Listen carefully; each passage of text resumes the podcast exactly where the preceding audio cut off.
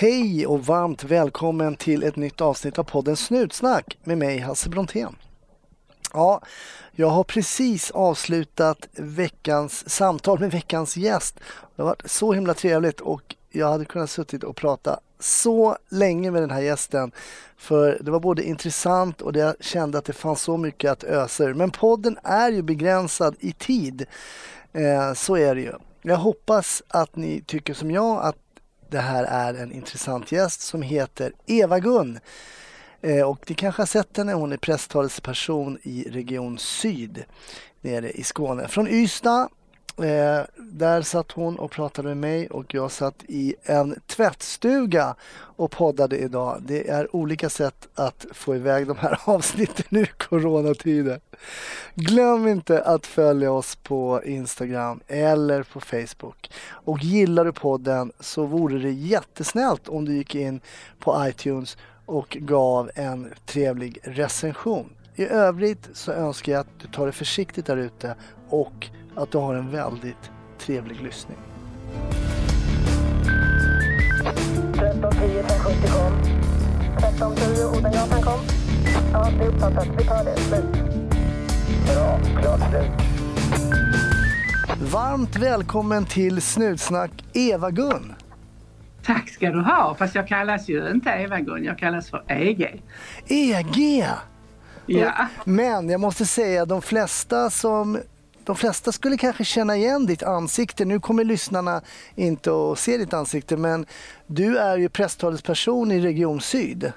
Det stämmer, det stämmer. Numera är jag det. Och då står Eva-Gun minsann i, i tv-rutan. Ja, det gör det. Men du vet, jag blev polis för nästan 50 år sedan och då var det bara pågar. Och det var CG och PG och BG och jag gjorde väldigt mycket för att jag skulle bli accepterad.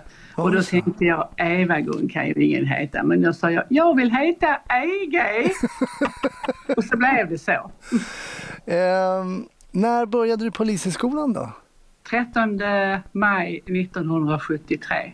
Ah, men hur kommer det sig att du sökte? Alltså jag är så fruktansvärt nyfiken på eh, människan och det mänskliga. Och jag är uppfostrad och uppfödd i min fars frisersalong i en liten by på Österlen som heter Borby. Okej. Okay. Ja, och där satt jag i knät på gubbarna och du vet en, eh, en frisersalong på 50-talet, början på 60-talet det var grejer det för en liten tös som var väldigt nyfiken. Ja, då fick man höra både ett och annat kan jag tänka mig. Ja, det fick jag och sen eh, Alltså jag ska vara ärlig och säga att jag har väl aldrig riktigt kommit överens eh, med min mor. Under hela vår levnad så var det en liten strulig relation. Men, så jag var väldigt mycket ute hos min far och eh, min mor sa alltid eh, ett par saker till mig. Det ena var, så fort du öppnar munnen får jag skämmas. Jaså? Ja, alltså det var, och sen sa hon, du är så förvirrad så det kommer gå dig galet. Och förvirrad det är ju riktig urskånska för nyfiken. Och jag är ju ah. väldigt nyfiken på eh, människor hela tiden och det mänskliga. Men fanns det någon, eh, fanns det någon konstapel som patrullerade runt den här frisersalongen? Det kom ibland en, en grå eh, Volvo Amazon med en röd lykta på taket och då spreds budskapet eh, blixtsnabbt, Eyman är i byn. Och då sprang alla och gömde sig och då kunde vi hitta varandra i, i buskar och snår och då, och, och då varför gömmer du dig? Ja det vet jag inte men Eyman är i byn. Det var det ena, alltså man skulle vara rädd för polisen. Och jag vill inte säga rädd men jag vill säga respekt och det, det börjar med mig att man hade en oerhörd respekt för den här eh, eh polismannen som kom till byn. Sen sen hade jag min, eller har jag min farbror som nu är eh, drygt 80 som var en häftig motorcykelpolis eh, i, i början av mina tonår och sen i, i, mina första år som polis. Okej, okay. men då fanns det bara en eh, polisskola på din tid va? Ja, ja det var eh, Ulriksdal, Sörentorp och eh, det var alltså guld. Det var guld att få komma dit. Alltså var det det?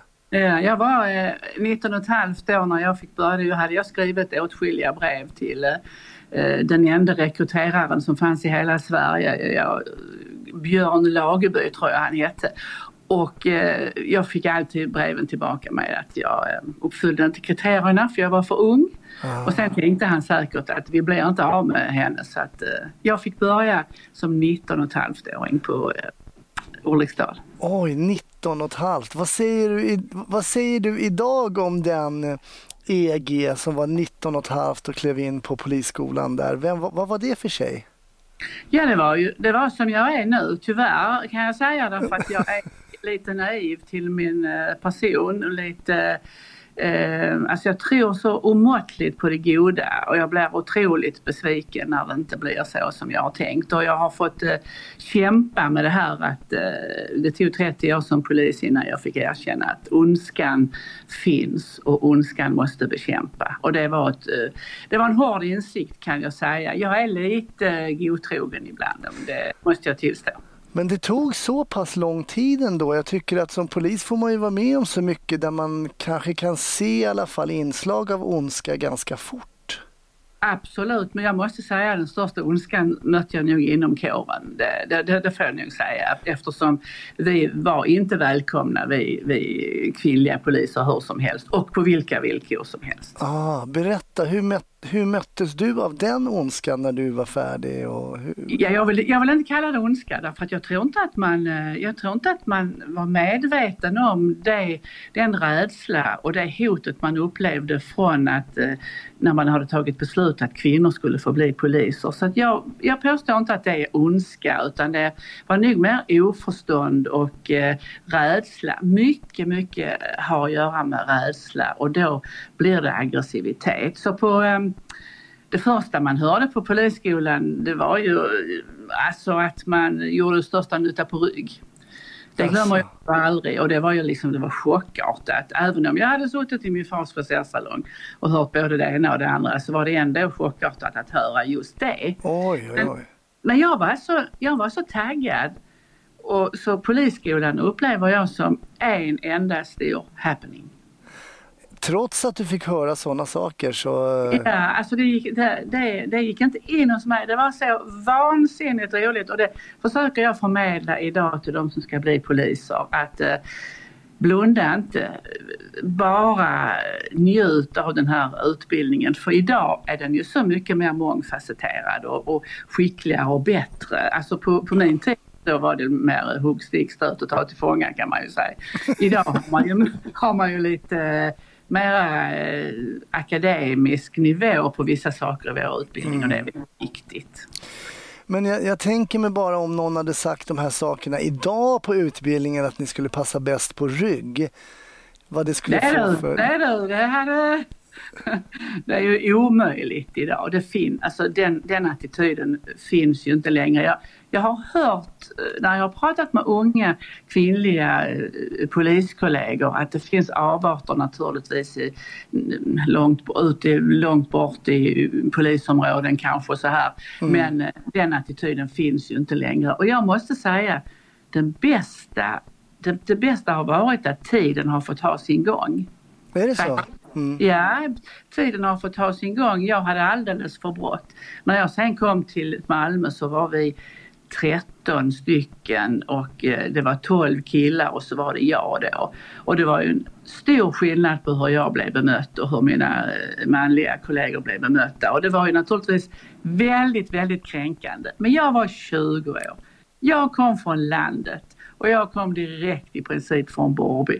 Och det var inte lätt för mig att eh, ta plats där. Så att jag tyvärr så agerade jag lite oskickligt. Vad menar du med oskickligt? Det var väl inte du som kanske agerade oskickligt? Var det, det var väl de andra tolv då eller de andra som agerade Nej, oskickligt? Nej, de andra tolv de, de, de, ska hållas helt skadeslösa för ja. de utan det var ju organisationen liksom ja. som tittade på mig uppifrån och ner och bara öh, suckade liksom. Man, man togs ju inte riktigt på allvar och det var ju eh, svårt för organisationen också. För det här med att eh, vara så revolutionerande så att man tar in kvinnor i poliskåren. Mm. Det borde ju, det borde ju eh, polisorganisationen fått stöd. Mm. De borde ha fått stöd vi eh, borde också ha fått stöd, det Just förstår jag. Mm. Ja. Men man borde ju ha naturligtvis haft någon vetenskaplig grund. Man borde ha haft eh, någon att hålla i handen och det hade jag banne mig inte. Snutsnack sponsras av Enkla Elbolaget. Enkla Elbolaget vill att el ska vara krångelfritt och därför tar vi fram elfonden Relaxa som är enkel, expertskött och en vintersäkrad elfond. I elfonden Relaxa så har man ersatt det rörliga elpriset med en elfond. Och I den här elfonden så köper elhandelsexperter in el liksom i stora volymer när priset är som lägst och Det ger då liksom ett lågt snittpris. Du betalar inte alltid då marknadens lägsta pris varje månad men du får bäst pris över tid och utan att du behöver sitta och kolla eller göra någonting extra. För mig tar det lång tid att sitta och kolla och jämföra saker på nätet och jag kan göra betydligt roligare saker med tiden. Hänga med min dotter, läsa en bra bok eller varför inte lyssna på en bra podd. Och all el kommer dessutom från sol, vind och vatten, vilket ju är väldigt bra. In och kolla mer på enklaelbolaget.se.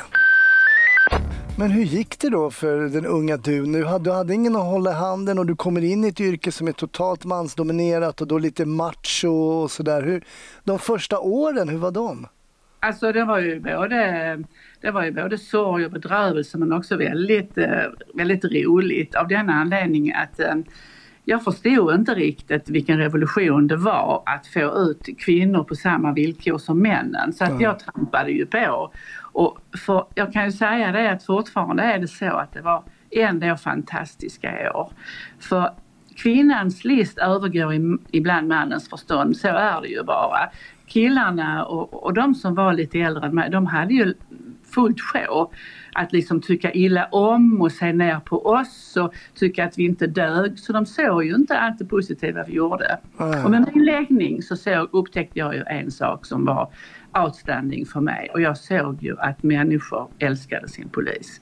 Jag såg ju att människor där ute verkligen tycker om sin polis. Mm. Och, eh, prata, jag pratar ju väldigt mycket fortfarande, både då och nu. Mm. Och jag, jag träffar ju allmänhet liksom som helt begapade oss och, och bara stod och tittade. Jag kände ju, dels kände jag kärleken men jag kände också nyfikenheten och det utnyttjade jag till max, både med bovar och med vanlig allmänhet kan jag säga. Så jag lurade mina kollegor rätt så rejält. Ja, jag tänker på vilken oerhörd utveckling du har varit med om, alltså rent polisiärt och också samhällsmässigt så har det hänt oerhört mycket sedan 1973 när du började på skolan.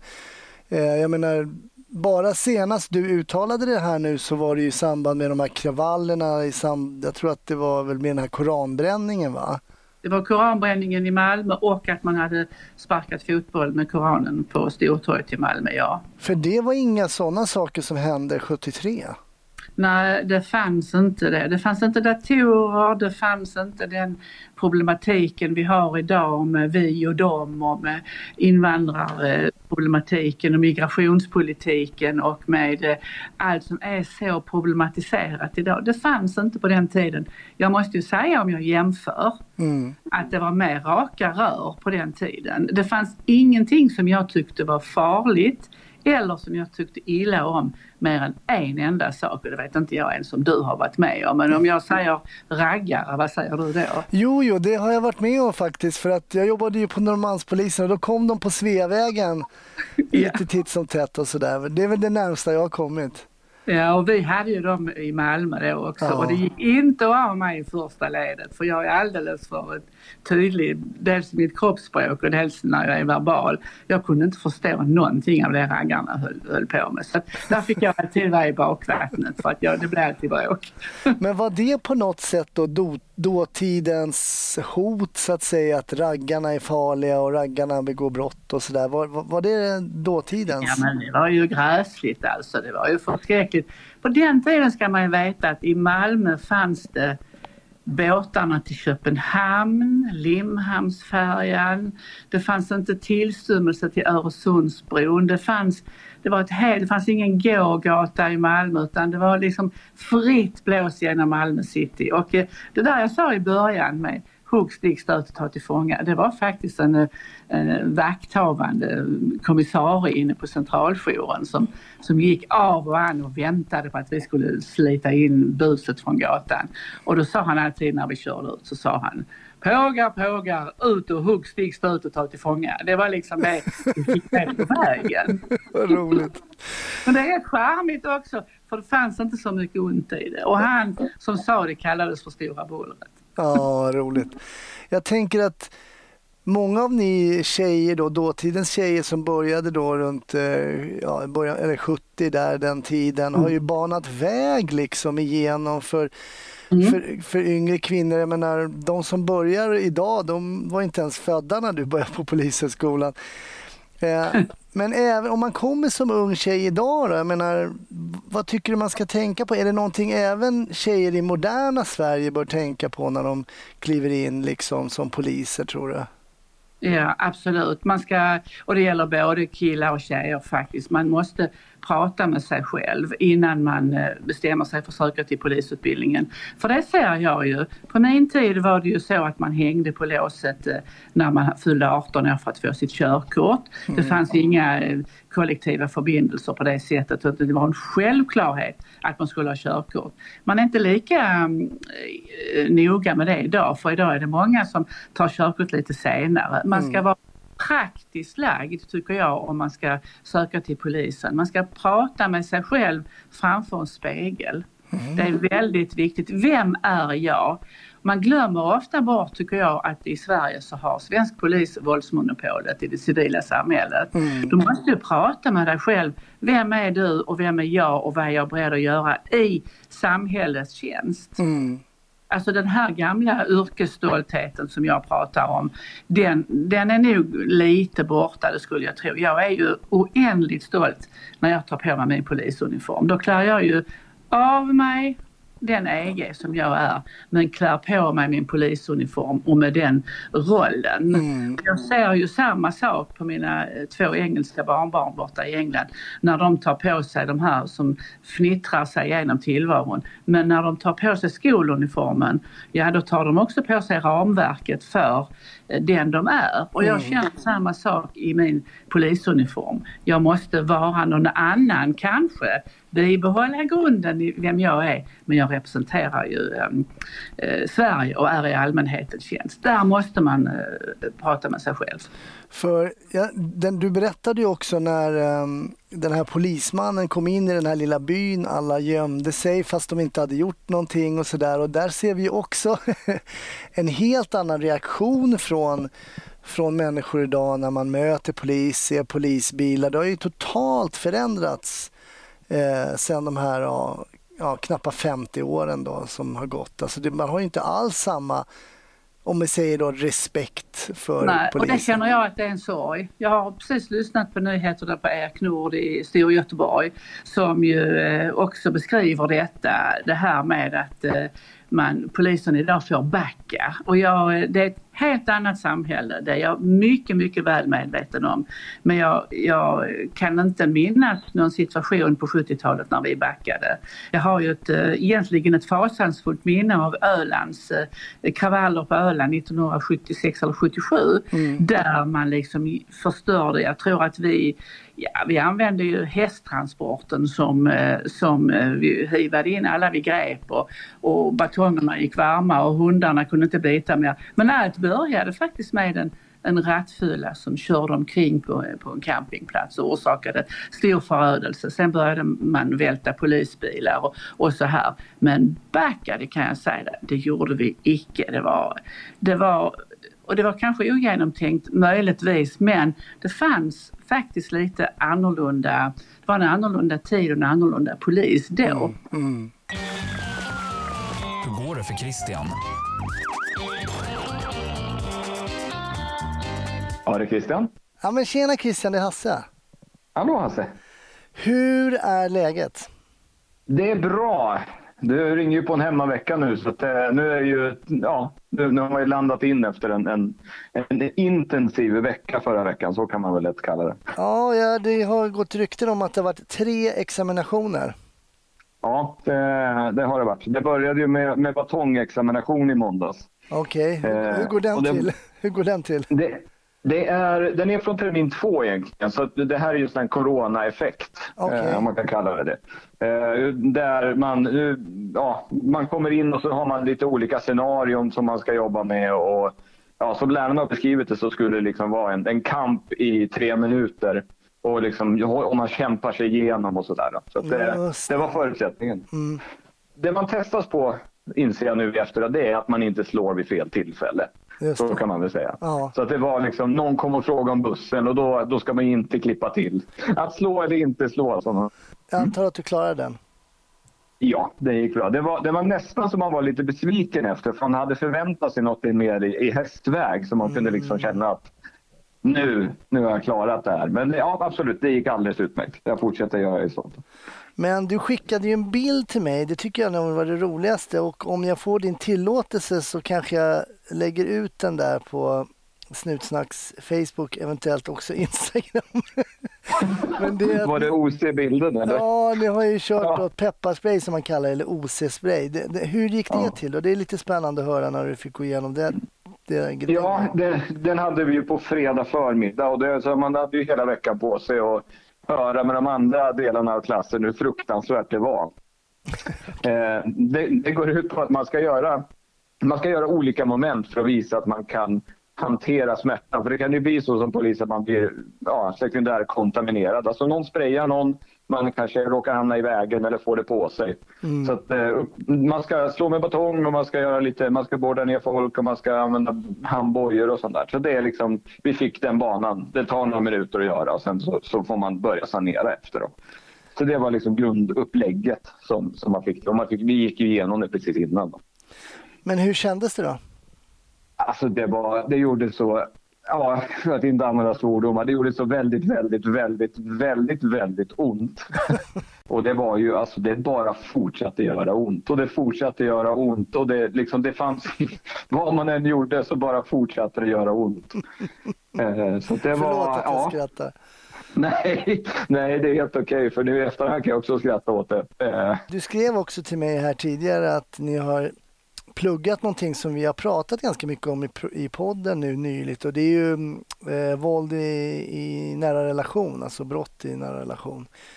mm. Hur, hur har det varit då att gå igenom de grejerna? Ja, det är, det är någon slags känslomässig berg och dalbana faktiskt. För man blir, man blir väldigt upprörd. Jag blir väldigt upprörd när man, när man pluggar sånt här. När man läser om, om mäns... För det är ju nästan, statistiskt sett så är det ju en väldigt... Ja, män är ju dominerande i den brottsstatistiken, som den andra brottsstatistiken. Eh, man blir väldigt arg helt enkelt, för att vara ärlig. Nej, men det börjar dra ihop sig. Två månader kvar. Att, eh, Spännande, spännande. Det finns ju anledning att återkomma här innan eh, slutspurten. Men stort tack Christian att vi, jag fick ringa upp igen och höra hur det går för dig. Och ha en fortsatt trevlig kväll. Mm, detsamma. Ja. Ha det bra. Hej då. Hej.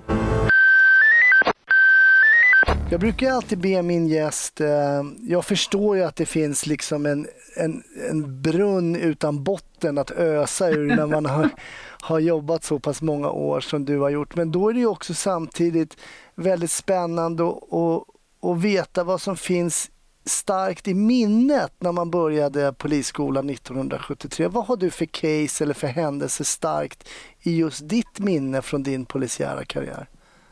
Alltså eh, min önskan var ju att få sitta i en radiobil hela mitt polisliv. Mm. Jag såg mig själv köra radiobil i alla mina polisår. Det är fortfarande det som jag eh, låtsar. Jag låtsar fortfarande att jag har min, eh, ett, en fot i radiobilen. Det finns ingenting som, som är som att sätta sig i en polisbil, starta ett pass och inte veta. Alltså det är fantastiskt. Och jag körde vid ett tillfälle på radiobilarna med min kollega Sven-Inge. Och vi blev beordrade till en villa i Höllviken och eh, när vi kom ner så möttes vi av tekniker, vi skulle göra natten. Vi möttes av en äldre tekniker som sa släpp in pågarna, de, kan nog, de ska få se. Och då visade det sig att i villan så låg det en död gravid kvinna med en eh, spruta i låret. I ett badkar i, i låg en treårig flicka med, med ryggen upp och håret flytande omkring, mördad. Dessa, denna familj skulle vi bevaka under natten, jag och min kollega Sven-Inge.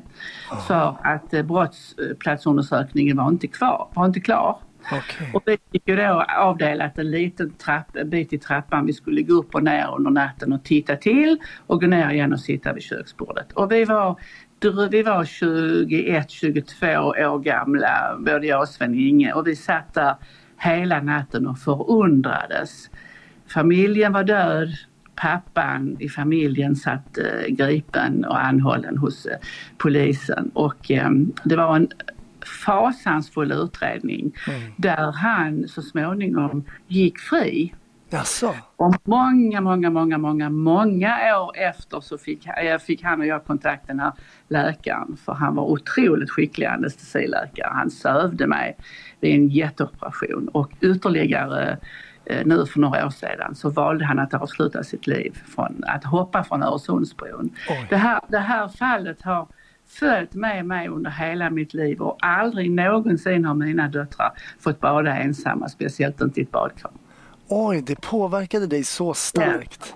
Ja, så fruktansvärt starkt. Jag har, jag har fortfarande minnet av hur håret flöt omkring i vattnet och eh, den blommiga eh, lilla badrocken flöt också då lite stilla. Jag glömmer det aldrig och det kommer följa mig hela mitt liv och även min kollega Sven-Inges. Hur väl förberedd var du då som ung polis på en sån här händelse? På intet sätt. På intet sätt var jag förberedd och inte Sven-Inge heller. Vi har ofta pratat om det. Vi, vi, Sven-Inge och jag har ju fått ett band mellan oss hela livet att eh, fortfarande, nu har ju Sven-Inge haft vett att gå i pension, det har ju inte jag. men, men fortfarande är det så under alla våra år tillsammans så har vi bara behövt titta på varandra så vet vi var skåpet ska stå. Oh. Mm, vi har eh, verkligen eh, bondat han och jag alltså som kollegor. Men jag tänker på den här ganska kloka tanken du hade om att man ska titta sig i spegeln och prata med sig själv. Vem är jag och sådär. Vi har ju hört många gånger i podden också ehm, just liknande historier om händelser som man inte har varit mentalt riktigt förberedd för, som har etsat sig fast i minnet och som du säger nu har suttit i hela ditt liv och till och med faktiskt förändrat ditt vardagsliv. Det har det gjort. Det har det ju absolut gjort och eh, det här med att prata med sig själv det är jätteviktigt och det förstår man inte som ung. För jag minns när jag körde radiobil i Malmö som drygt 20-åring oavsett eh, motståndet mot kvinnor och så. Ja men jag var ju odödlig. Mm. Ja men det, man, har ju, man har ju den tanken när man är ung. Nu är livet helt annorlunda. Jag har gått igenom så mycket i mitt polisliv så att det är helt otroligt och även privat så, och så vävs det tillsammans för att eh, jag eh, förfäktar ju den idén när man säger ja men det, polisen är bara ett jobb. Det är ju inte så enkelt. Polisen är inte bara ett jobb, det är mer än så faktiskt. Och när du säger så att det är mer än så, syftar du då på det du tar med dig hem och de upplevelserna du får vara med om? Ja det gör jag för att eh, verkligheten alltid överträffar dikten. Nu har jag ju eh, under eh, ganska många år jobbat nära Henning Mankell och eh, Wallander-filmerna och när de här filmades i Ystad och när verklighet och, och, och fiction det liksom eh, strålade samman. Under de här åren som vi spelade in Wallander-filmerna i Ystad så hade vi ju anlagda bränder eh, med den så kallade gryningspyromanen i fokus. Mm. Och det var ju faktiskt så när eh, halva Ystad brann att man ställde sig frågan, hallå, är nu detta filminspelning eller är det på riktigt? Så att, eh, och det var ju några år där som vi hade ett rent helvete i, i Ystad med omned mm. och samtidigt spelade in Kurt Wallander-filmerna så det var ju helt makabert vissa delar. Men vad jag har kommit fram till så är det ju det att eh, verkligheten, om du så bara är en cykelstöld, så överträffar det alltid dikten därför att vart och ett brott som inträffar har sin egen historia och sin egen berättelse. Mm. Men hur mycket radiobil, din dröm var ju att alltid sitta i radiobil, hur mycket radiobil blev det då efter du var klar? Ja, så det blev ju eh, de första tio åren faktiskt. Och sen föder man barn och då tar livet en annan vändning. Och jag var tvungen att gå in på kriminalpolisen eh, något år där, vilket jag, det var inte för mig. Alltså lögnen, eh, det, alltså det här med att sitta och ljuga för polisen, det är inte, det är inte min melodi. Jag blir, jag blir galen på att detta ljug. Så vi hade sån jäkla tur så att vi fick en ung polismästare som hette Nils-Erik Åhmansson och han eh, antingen tyckte han att truten gick på mig alltid eller så var det något annat men han frågade mig om jag kunde tänka mig att jobba med någonting som eh, kallades för information. Och jag tänkte absolut inte jag ska ut i radiobilen igen. Men där vi är en hierarki och när chefen kommer så är det liksom bara att göra. Och då i slutet på 80-talet så började jag med någonting som hette information. Mm. Och då fick jag börja om igen från början därför att är det någonting poliser är rädda för eller var så var det journalister. Så jag fick börja gräva igen. ja, det har ju funnits en det har funnits ett visst agg mot eh, journalister och journalister har kanske haft en viss tveksam inställning till poliser, i alla fall förr om åren lite grann. Men hur var det att börja med en sån grej då? då? Ja, det, var, det, det, var så här att den enda som hade fritt tillträde till polishuset i Ystad det var Kvällspostens Ulf Mattsson. Eh, en eh, mycket erfaren kriminalreporter. Han hade liksom fritt eh, inträde och han kunde kliva runt där och få jättefina skop. Och så ville man inte ha det på gott och på ont och så ville man att uh, man skulle bredda. Och då mm. fick vi ett uppdrag, vi var tre stycken. Dels så hade vi information internt mm. och dels hade, försökte vi lite smått då att uh, bjuda in media och så här. Så vi tog de första tafflande, smygande stegen mot det som finns idag. Ja. Till och med Säpo började ju med info till, eh, alltså de har en informationsansvarig. Ja, ja, ja. och det är ju jätte, inte, det finns inte någon idag som inte har en informationsansvarig. Det är, så är det ju. Men de första tveksamma stegen, jag visste ju inte att det skulle utvecklas på det sättet. Men mm. jag kände ju, alltså jag kände ju så mycket för mitt jobb. Och jag vet ju att det finns så mycket att berätta utan att eh, avslöja sekretess och sådant. Mm. Vi har ju massor att tjäna på att öppna upp oss. Så det har jag, det har jag gått i bräschen för det och jag, det är jag stolt över. Ja, vad roligt, vad roligt. Du berättade också att din kollega som var med i den här mordnatten, Per Inge hette han så? Sven-Inge. Sven-Inge, förlåt. Sven-Inge. Ja. Eh, han hade haft klokheten att gå i pension, sa du. Ja.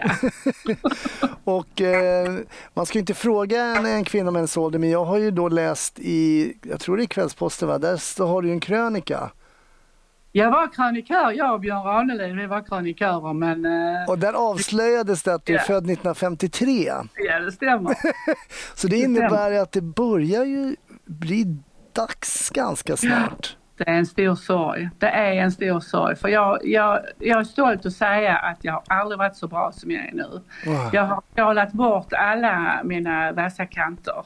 Jag har insett livets storhet och skörhet. Jag har insett vad som är viktigt och jag har, är eh, ganska klok eh, om man jämför med hur jag var som 20-åring när jag liksom inte hade förstånd att backa undan i vilka sammanhang det än var så nog skulle jag ha sista ordet.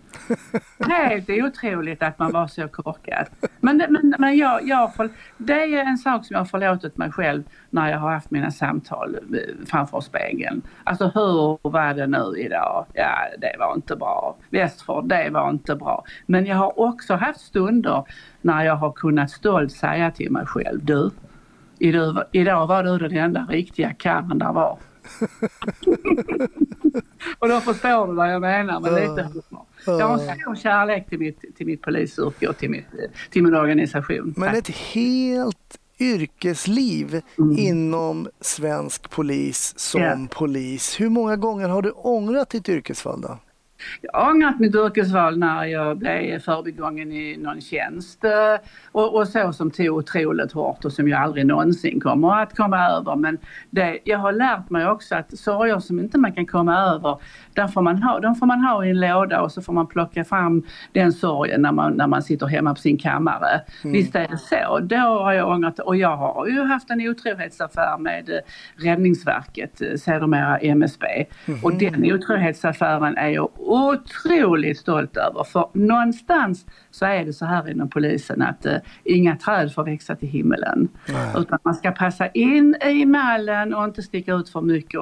ibland kände jag att den här mallen var för trång. Mm. Så att jag har ju eh, eh skapat mig ett eget liv utanför polisen och det grundar sig nog i min bästa väninna som inte finns längre som sa till mig en gång att vet du Eva, det finns en värld utanför polisen och den kan du ingenting om. och det var ju, det var naturligtvis, men jag har ju, men, men som sagt så så har jag ju ett, ett, eh, arbete bredvid. Jag har beviljad bisyssla för ett företag bredvid. Jag har skrivit en bok och mm. jag har en eh, ganska omfattande eh, föredragsverksamhet. Men skulle du rekommendera en ung tjej idag att söka till polisen? Absolut. Absolut, men jag skulle först vilja prata lite allvar med henne. Ja. Ja, det skulle jag vilja göra. Ha ett rätt så långt samtal och det tror inte jag handlar så mycket om kvinnligt och manligt och, och jämställdhet. För nu ser jag ju de nya, den nya sortens pojkar som har vuxit upp, de som har blivit män och blivit poliser. Jag menar de fanns ju inte på 70-talet.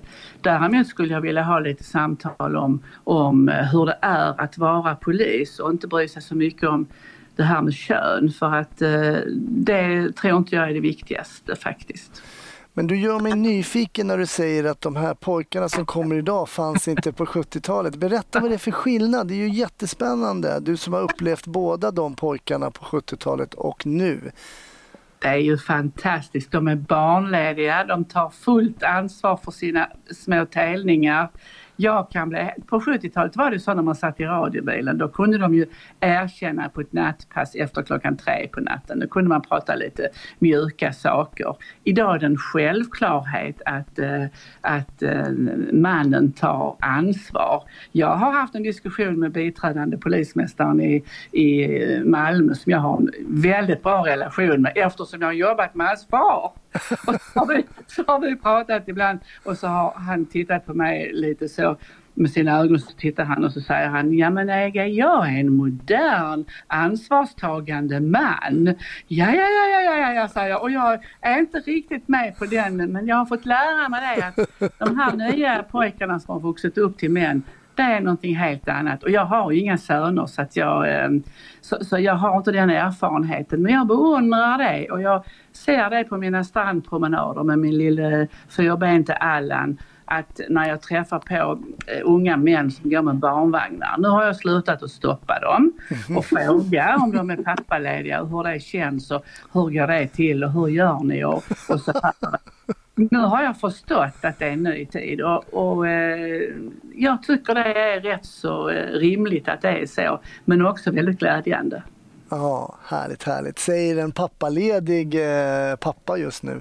Ja, men det är väl, alltså får du inte en annan eh, en annan inblick i hur det är att vara förälder. Nej men självklart, visst ja, är det så. Ja, och jag ska, ja. jag ska villigt erkänna att jag eh, är ju pappa i en andra sväng nu. Min äldsta dotter är 28 år äldre än min yngsta. Ja, vad avundsjuk jag blir. Och eh, jag är en annan pappa idag. Det är klart du är. Eh, och jag är en, precis som jag hör dig säga, att man har mognat, man är tålmodigare och man tar dagarna som en, lite mer som en gåva än vad jag kanske gjorde när man var 23-24.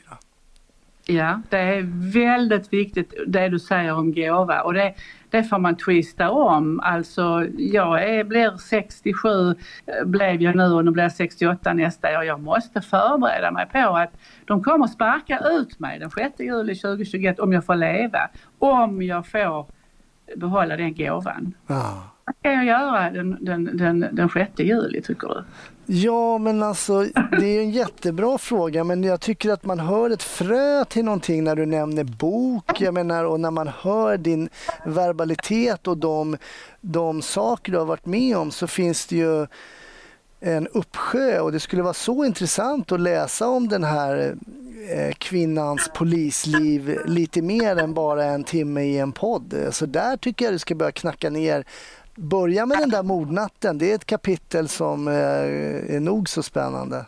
Det är ju, eh, alltså när man gräver lite i det man har varit med om så tänker jag att eh, som, som informatör och som kommunikatör då glöms man ofta bort i det här eh, efterarbetet eh, vilka händelser som jag har varit med om när jag har mitt i brödbaket eller vad det nu kan vara och man har ringt in mig. Svåra trafikolyckor, Kustbevakningens flygplan som störtade i Falsterbokanalen glömmer jag aldrig. Eh, vi hade Bjärredsärendet. Vi har haft alltså massor av sådana ärenden där, där man inte har faktiskt fått eh, prata av sig med någon eh, utan det ligger, det ligger och pyr någonstans i kroppen. Men det är en sak också att ta med sig jobbet hem men det kan ju också faktiskt vara att man tar med sig hemma till jobbet, att man är i någon konstig situation hemma, vilket vi är alla som har levt lite tag. Att det kan vara separationer, det kan vara dödsfall och ändå ska man leverera så att säga på jobbet. Så det kan ju vara lite tvärtom också i polisyrket, att man, men man måste ändå leverera. Liksom. Man måste leverera och det som jag har ju valt själv det här med att jag vet att media jobbar 24-7 och det gör polisen också och då ska vi kunna leverera 24-7 och det har jag känt har varit bra för mig. Jag har inte klarat av att separera familj, privat, da, da, da, da, da, utan jag har låtit alltihopa flyta in i vartannat och det har jag känt att det har passat mig väldigt bra. Mm. Så att det, men det förstår jag att det tycker inte alla naturligtvis. Nej. Nej, Nej, det är ju väldigt, väldigt speciellt såklart. Men nu låter det som att du inte har någon plan alls i juni där när du ska, men någonting har du väl ändå funderat på? Du har ju din hund. Jag har börjat fundera kan jag säga. Ja. Jag har börjat med någonting som jag inte trodde var möjligt. Jag har börjat träna. Ja. Och det trodde inte jag var möjligt därför att jag har alltid, men det är så här, jag har lärt mig lite om buddhismen, det här med karma man ska inte vara för kategorisk utan det kommer att slå tillbaka. Både glädje och sorg och ondska eh, så småningom slår det tillbaka. Och jag har alltid sagt, jag kommer aldrig någonsin att ligga på ett gym. Men nu gör jag det, nu gör jag det sen en månad tillbaka. Och målet är att jag ska studsa in och tycka det är kanon. Och då måste jag gå in för det. Så det är en, det är en del i mitt nya liv att jag ska bli lite mera eh, eh, fit om man säger. Ah. Och, ja, men jag är rätt så trött på att titta, alltså, titta ner på min kropp och se två stora bröst och en stor mage. Det är inget roligt. Men det ska vi fixa till. Det händer ju någonting med en, eh, ens kropp såklart på 50 år också. Eller hur? Ja. Det ska vi fixa till och sen ska jag fortsätta utveckla mitt eh, mitt intresse för klassisk musik. Min oh. bästa vän är Beethoven och min andra bästa vän är Churchill. Så jag, ska, jag, har, eh, jag läser mycket om dem och lyssnar på musik och besöker eh, Churchills platser och så. Så det ska jag göra och jag ska också eh, kanske skriva. Oh. Jag ska också sköta om Allan och hoppas att eh, coronahelvetet tar slut så att jag kan åka till min äldsta dotter i England. Oh. Och vi har inte sett sen i februari ja, och det, nu, börjar det bli, nu börjar det bli sorgligt. Ja. Ska jag fortsätta sköta om min eh, dotter som har flyttat tillbaka till Sverige, min yngsta dotter, som också har bott i England i många år. Ja. Så det är, ja. jag har mycket att ta tag i men jag har en sista önskan och det är att man inte ska ta ifrån oss polislegitimationen när vi går i pension utan man ska få ta pickadollen och batongerna och pynglet men låt oss behålla värdigheten, yrkesstoltheten som polis emerita. Ja, jag lämnade in min och det var med tunga steg. Det kom någon påminnelse också så att lämnar du inte in legitimationen så kommer vi hämta både dig och legitimationen så jag var väl så illa tvungen. Vet du vad en kollega sa till mig? Ja, att man ska anmäla den för borttappad. Ja. ja. Det fick jag också höra efteråt men det var det för sent. jag kom inte på den lömska idén Men själv. Äh, köper de en idé? Ja. Polis emeritus ja. eller polis emerita om man är kvinna? Ja, alltså det är lite så once a cop, uh, always a cop. Alltså, i, även jag som har varit ifrån polisyrket känner väldigt starkt för poliskåren och jag känner också väldigt starkt för de situationer som inträffar som jag tycker att vissa människor inte är man vill inte förstå, man vill inte sätta sig in i polisens komplexitet i vissa frågor och sådär. För man är inte intresserad, man har bestämt sig att alla poliser är grisar och ACAB och all cops are bastards och sådär. Och det, det, det, det blir väldigt kantigt när man tänker så. Ja det är det men det finns också, jag är ju stabsutbildad flera gånger om och jag finner en stor trygghet i att jobba i stabsverksamhet och särskilda händelser. Det är liksom mitt elixir idag. Mm. Eh, Och när jag sitter där och upplever den gemenskapen som finns idag när, eh, när man får vara med som kvinna eh, hämtar jag fortfarande ändå lite av erfarenheterna från 70-talet när man liksom inte betydde någonting. Man var bara till besvär. Idag är man någonting annat och idag är jag ju någonting eh, i kraft av min ålder. Mm. Det tycker jag är, om man kan vända det till något positivt så är det ju en fantastisk känsla. Nu har jag jobbat hemifrån för jag tillhör genom sjukdom då en riskgrupp. Och nu var avslutade vi coronastaben här för eh, en och en halv vecka sedan och vi hade ett fysiskt möte tillsammans. Coronaanpassat på alla sätt och vis. Men jag satt där på min kant och tänkte detta är fantastiskt att tillhöra detta sammanhanget. Och det var nog inte någon som såg att jag fällde ett par tårar men det var väldigt, eh, ja det rörde mitt hjärta faktiskt när jag såg mina kollegor live. Jag hade bara suttit och hört på dem ju nu på Ja. uppkopplingarna hela våren och, och sommaren. Så det var, att tillhöra det, det är ganska fantastiskt. Ja, vad häftigt. Ja, vi ska runda av. Alltså, stort tack att jag fått det. Men jag tänkte, du har ju redan avslöjat lite grann att du har varit involverad i Wallander-filmerna som spelas in i Ystad. Men när du själv tittar då efter det, ett sånt händelserikt polisiärt liv, liksom, på de här polisfilmerna och sånt. Vad tänker du? Kan du titta på sånt? Jag älskar att titta på sånt. Dels läser jag mycket deckare, det gör jag. Jag läser, eh, jag läser olika former av litteratur. Men polisdeckare också därför att då kan du bara slappa av. Du kan bara slappna av. Och jag har ju min favorit och det är ju kommissarie Mors. Både den unge och den gamle. Ah. Men eh, jag, jag har slutat leta fel. Jag gjorde det i början. Jag har varit med som statist i, i en av Wallander-filmerna. Jag hann inte med mer när jag var konsult där och hjälpte dem. Men det var en otrolig upplevelse. Vi poliser vi får bjuda på att det måste gå lite snabbare och vara lite action. Ja. Eh, tycker jag. Man får vara lite generös faktiskt. Så då antar jag att tipset blir Morse. Tipset är alltid mors skulle jag vilja säga. Både den unga och den gamla. Alltså stort tack. Nu säger jag inte fel, jag säger EG.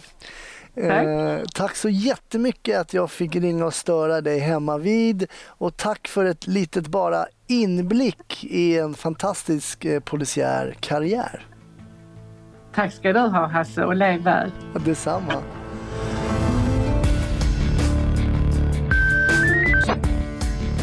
Tack, Snutsnack är över för den här veckan. Vi kommer tillbaks såklart i nästa vecka och därför så hoppas jag att du får en fantastiskt trevlig vecka fram till dess. Ha det fint. Hej då!